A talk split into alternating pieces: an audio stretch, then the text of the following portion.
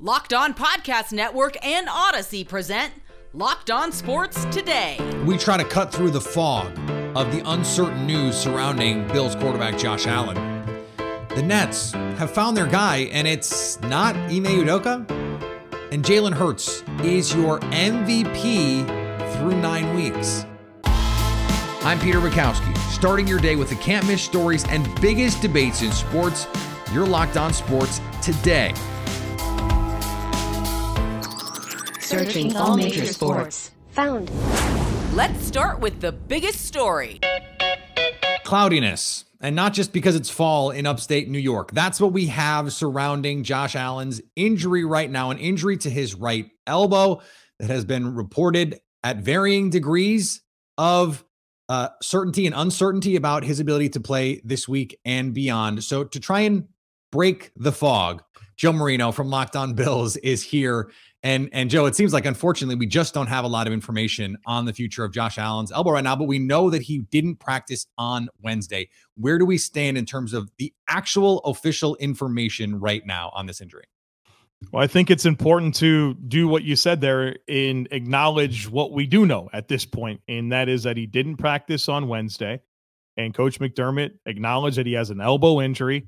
And whether or not he'll play on Sunday against the Minnesota Vikings, the answer is we'll see, which is very consistent with the type of responses that Coach McDermott would typically give in a Wednesday press conference. So while there was a lot of intrigue and uh, curiosity over what he would say on Wednesday, I think those who have listened to the words of Coach McDermott for long enough knew there wasn't going to be a very direct answer. And that's exactly what happened on Wednesday. A resounding maybe. Uh, it, it, was what we got, and not even that. It was a we'll see, which is less than a maybe, even. Yeah. Because he maybe not right. So uh, this was an injury suffered um, l- last week um, in the second half. Uh, uh an injury that after which he still threw a 70 yard pass to Gabriel Davis at the end of the game. Um, and and based on some reporting, it has to do with the the uh, the UCL ligament in his elbow. So at at what point, because we have such little information, at what point should Bills fans be concerned about all of this? Well, I, I think that's hard to identify because I don't know that we're going to get messaging that is going to provoke that. I think I think Bills fans are concerned. I mean, that's their franchise quarterback. It's a sure uh, throwing arm, elbow, uh, a guy that relies on being able to throw the ball with velocity and having access to the deeper portions of the field, yeah, it's it's certainly a big deal. And I think there was some level of comfort that was gained from him uncorking a 70 yard throw, which I think is like they have the GPS tracking on the balls. I think it was like the longest throw in, in a great number of years in the NFL. Uh, doing that literally the play after this this injury was sustained, or, or two plays after the injury was sustained. So uh, I think everybody should be concerned. Um, but the the reality is we just don't know the severity. And the word Tommy John certainly is one that's been tossed around, and that's a different that's a different injury for baseball pitchers than it is quarterbacks. Um, it's it's a less dynamic throwing motion that puts less stress on the elbow. So you know, it's not a situation where even if he did have to have Tommy John surgery, it's it's not this year and next year like it would be for a baseball pitcher. Um, but it is very much a, a, wait and see approach. But yeah, you're talking about a, uh, an injury to the throwing arm of a quarterback. That that matters, and that's something uh, to be mindful of as the the Bills kind of gear up for the stretch run. Yeah, not that we we know that these are similar or the same injuries, but Matthew Stafford has also been playing through what what Sean McVay described as a baseball type injury to his throwing arm, and so he's played this season, albeit in what looks to be a somewhat diminished fashion. Although, you know, an elbow injury does not cause you to, you know, miss overhang defenders and throw interceptions. That's sure. a different part of your body. But so, how is it, how important is it, do you think, to have, you know, more than 80% of Josh Allen? Let's say he can play through this to have something closer to 90, 95%. Well, I think everyone understands the mission for the Buffalo Bills this year. It's to go win the Super Bowl. And that's right. the expectation for the team. And um, in order to do that, you, you need 17. You're going to need Josh Allen for that to be part of the equation. Now, um, the reason you invested in Case Keenum to be your backup is for a moment like this where you can kind of weather the storm and keep the season afloat. Uh, but the reality is, a near healthy Josh Allen, I think, is required for the Bills to achieve their goals this year. And so I don't think you can you can understate the importance of that. Not just because of the throwing, but because it may make him less hesitant or more hesitant to run, which is a, a huge part of his game as well. They they in the playoffs at times made him a running quarterback with some of the stuff that they would do. If he's hurt, maybe they're less likely to do that. Joe, I appreciate you playing along because we know so little about this injury, but it was something we had to talk about. I appreciate you coming on and offering your insight. Stay up to date all year on the Buffalo Bills by subscribing to Locked On Sports today in the Locked On Bills podcast on the Audacy app, YouTube, or wherever you get podcasts. Thanks for making Locked On Sports today your first listen. Coming up, are the Brooklyn Nets finally ready to move on to just play basketball? Can we pause the pod for a second? Okay, we're paused. Great. Because you got to try this. I'm talking Built Bar's new reimagined flavors cookie dough topper coconut brownie bar, coconut brownie topper, white chocolate peppermint granola. It's Built's take on a granola bar that is more than filling and still insanely tasty. Plus, wait for this one candy cane brownie puff. Built puffs are like biting into the universe most delicious cloud, except that cloud has collagen protein in it. It is a miracle of modern science. It really is. With 17 grams of protein and just 130 calories, it is unlike anything you have tried before. You have to try it for yourself. Get 15% off your order right now by using the code locked on 15 at built.com. Now, here's what you need to be locked on today. The LA Rams have yet another obstacle to overcome in the 2022 season. Matthew Stafford has entered the concussion protocol, head coach Sean McVay said Wednesday. Then we'll keep Matthew Stafford out. We'll put him in the concussion protocol. Um, what ended up happening was, you know, Reggie and his group doing their kind of cleanup after the game. You know, you, you ask the questions and you do the right follow ups and uh, determine that they felt like that was the best thing for him. And um, that's kind of where we're at with it. Usually it's the Super Bowl loser that has the hangover, but right now it looks like the Rams are Super Bowl winners with the hangover. I've said it before, I'll say it again. Champagne will get you every time. Earlier Wednesday, the Office of DC Attorney General Karl Racine announced he will hold a 1 p.m. news conference on Thursday to make a major announcement related to the Washington Commanders. The agent for Commanders running back Brian Robinson took issue with the team invoking his client's shooting in their preemptive response to the AG's announcement. It is presently unknown what the AG will be announcing, but the Commanders issued a statement that feels defensive, and not just defensive, defensive to a gross degree. Less than three months ago, a 23 year old player on our team was shot multiple times in broad daylight. Despite the out of control violent crime in DC, the Washington Commanders learned for the first time on Twitter that the DC Attorney General will be holding a press conference to make a major announcement related to the organization tomorrow. That from a statement from the team. It is a foul attempt at whataboutism that is meant to deflect from the team's own wrongdoing. I feel gross even reading the statement like that. It is just more evidence that this team needs to be gutted and torn down to the studs if it has any hope of being saved moving forward with new ownership. The further we get from Russell Wilson's departure from Seattle, the more we learn about the superstar's time as the Seahawks quarterback. Seattle coach Pete Carroll once again took a not so veiled swipe at his former field general, citing Wilson's aversion to using a wristband with the plays on it. Carroll said he had been resistant to that, so we didn't do that. While he didn't specifically use Wilson's name, Wilson missed all of three games in his 10 years with the Seahawks. We know who he's talking about. Carroll also praised Geno Smith for wearing a wristband and the positive effect it has had on getting the play in. This becomes particularly peculiar when you consider Wilson wore a wristband this past week. So, what's going on? Wilson responded by citing the amount of wins Seattle had without him wearing a wristband, saying, I didn't know winning or losing mattered if you wore a wristband or not. They're obviously not losing sleep over Russ not being in Seattle.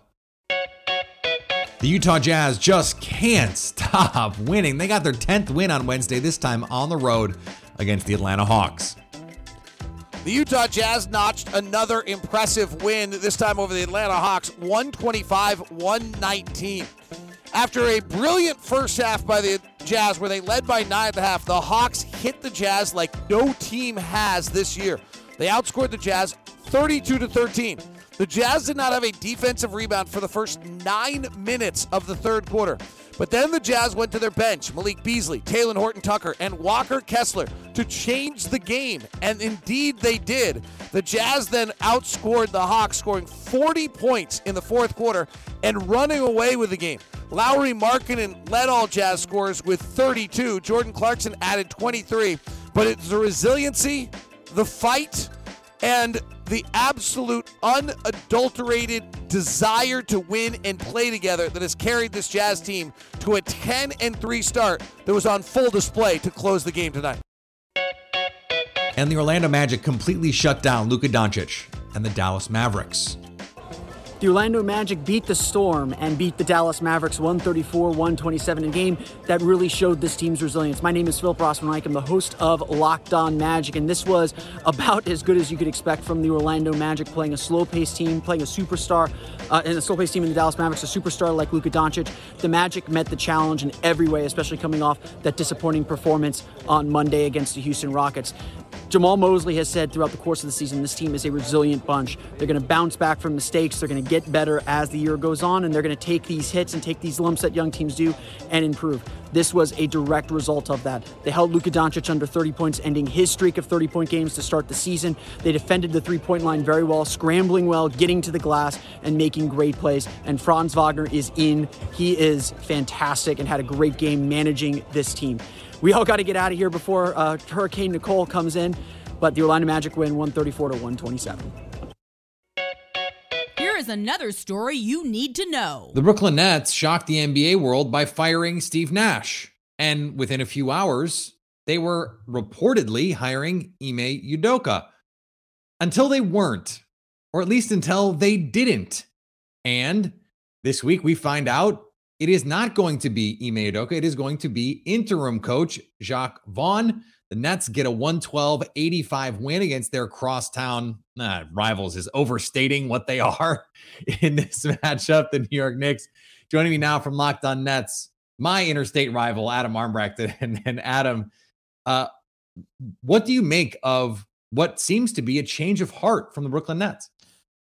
Yeah, change of heart, um, change of perception you know, change of understanding how much blowback you were going to get hiring Ime Udoka, who had been with the Brooklyn Nets. So maybe they felt like that was going to be met with a resounding support from the fan base and from the NBA landscape in general.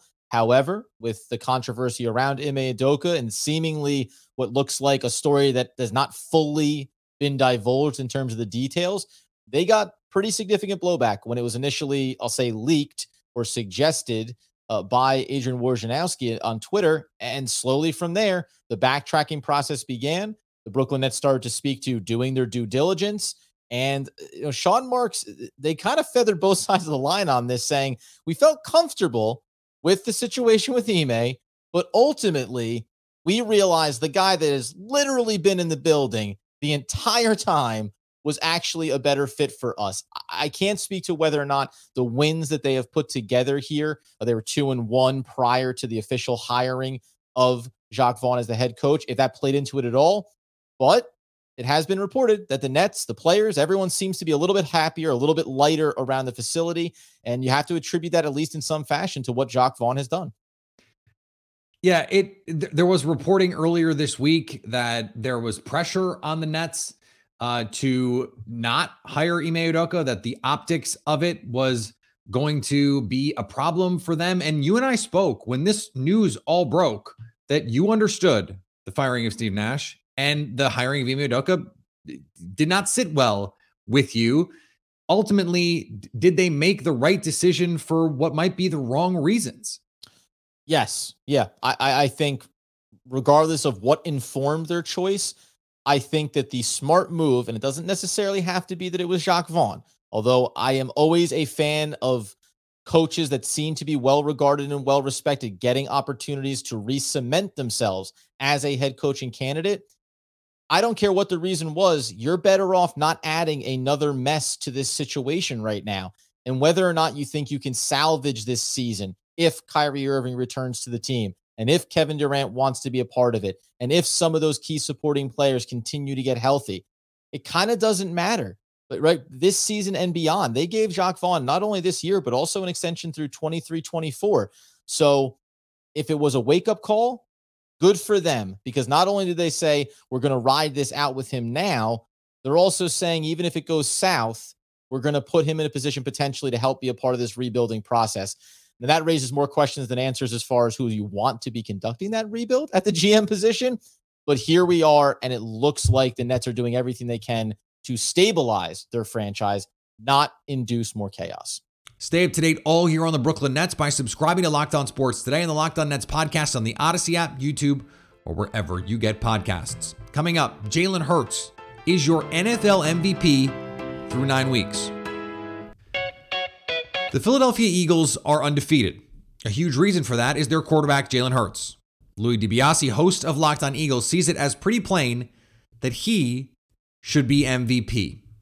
Jalen Hurts, not only is his stock up, but after watching Josh Allen this week, after watching Patrick Mahomes, look, they are still better players than Jalen Hurts. They are the two best quarterbacks in the entire NFL. But right now, through nine weeks of the 2022 NFL season, I think Jalen Hurts is your MVP. He is an elite quarterback leading the only undefeated team in football.